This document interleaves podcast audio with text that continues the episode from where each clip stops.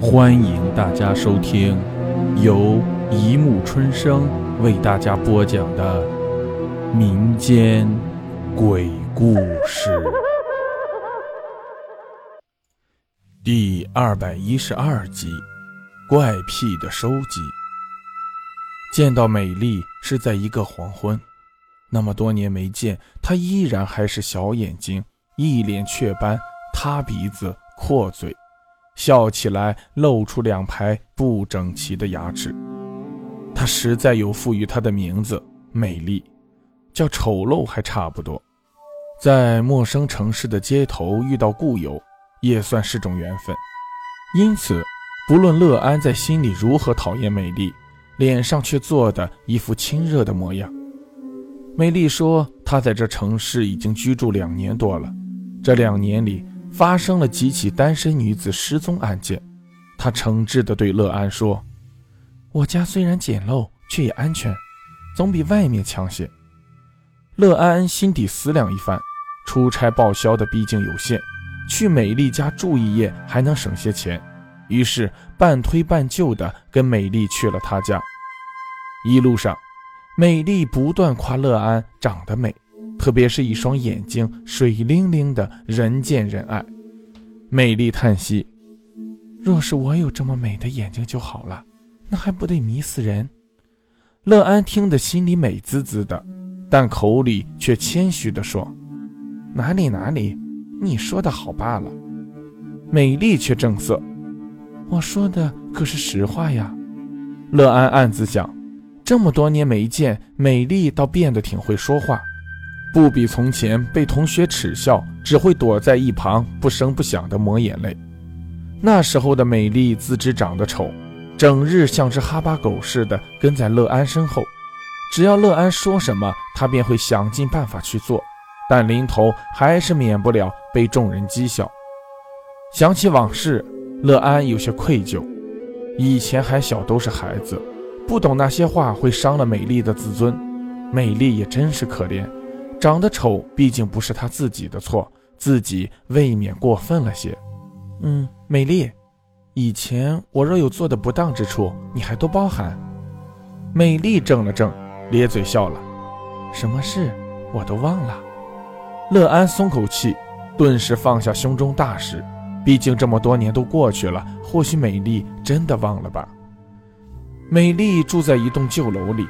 乐安看到那楼，心里不由咯噔了一下。没想到美丽住的地方这么破旧，早知道找家旅馆就好了。不知道美丽家有没有洗澡的地方？一旁的美丽好像看穿了他的心思，笑着同他解释：“别看外面旧，里面还挺干净的，各种设施一应俱全。”事已至此，他也只得硬着头皮跟美丽上楼。一路上去，楼上不少人家都空着，似是搬走了。美丽家住在六楼，打开房门的时候，乐安几乎担心窜出只耗子来。但出乎他意料的是，屋子真像美丽所说，很干净，很整洁。玻璃茶几上还摆着一瓶红玫瑰，开得热热闹闹。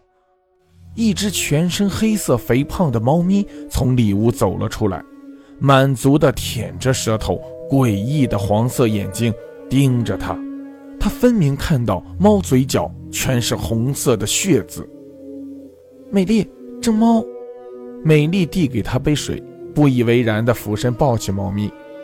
它是我捡到的，很美，不是吗？乐安喝了几口水，几乎喷出。这样的审美眼光也太独特了。丑陋的美丽，肥胖的黑猫。这一切都让他有些不安起来。乐安，想看看我的收藏吗？乐安起了兴趣。你收藏什么？我记得你以前你喜欢收集明星照，现在还是如此吗？美丽诡异一笑。乐安总觉得她笑得阴森森。差不多，你来看呀。乐安跟美丽一同进了卧室。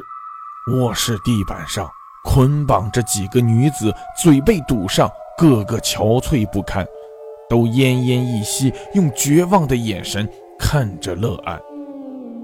我收集人，我要他的鼻子，他的嘴巴，他的皮肤。美丽轻松点着地上的女子，如同菜市场买卖黄瓜一般。乐安心惊胆战，向后退去，手中杯子跌落地下，洒了一地水。乐安，猜猜，我需要你的什么？美丽一步步紧逼过来，似笑非笑，那脸显得更加丑陋，露出的牙齿闪着森白的光，像是恐怖片里的食人怪兽。乐安尖叫一声，往后跑去，不过两步，头晕脚软，已经坐倒在地上。那杯茶，那杯茶不对劲。乐安醒悟过来，但悔之晚矣。美丽不知从何处拿出一个透明塑料袋，里面装了些黑色的、类似干果的东西，展示给乐安看。他啧啧叹道：“看，眼珠可保存不了多久。”放在冰箱里不如放在身上好，当我需要的时候可以随时取用。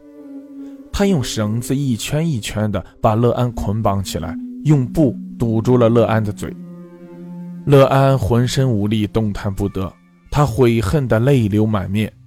泪眼朦胧间，他瞥见床底森森白骨，黑猫正舒适地待在那里。黑暗中，眼眸如鬼火般阴森，嘴里不知咀嚼着什么东西。医生，对了，我要找医生给我动手术，把他们最美的都给我换上。美丽一边嘟囔着，一边到外间打电话。乐安隐隐听到美丽说：“李医生，马上来。”有人会过来吗？乐安闪过一丝希望，希望有人能从疯子手里把他救下。几乎等了快一个世纪，终于有人按响了美丽家的门铃。一个身穿白大褂、戴口罩的女子提着个箱子走进了美丽家。乐安努力地用嘴呜呜地叫着，企图引起对方的留意。从半敞开的卧室门可以看到，那李医生飞快地瞥了眼卧室里。发现乐安的求救，会意的轻轻点了点头。乐安松了口气。李医生把箱子里的东西一件件取出：手术刀、手术钳、针筒。美丽欣喜若狂。李医生，你会帮我的，是不是？你可以让我变得漂亮，不再受人白眼，对不对？李医生不耐烦地训斥：“是是，你先让我看看那些人。”美丽毫不起疑，带着李医生走进了卧室。从乐安的角度看去，一把手术刀从背后无声无息地划开美丽的咽喉。美丽连呼救都不曾有，就倒在了地上，脸上油渍写着不甘心，小眼睛依旧直直地瞪着乐安。美丽的血蔓延了一地，渐渐向乐安这边淌来。乐安看着血迹，又惊又怕。李医生即使救人，也不必这么残忍吧？李医生毫不在意地跨过地上美丽的尸体，蹲在乐安面前，摘下口罩。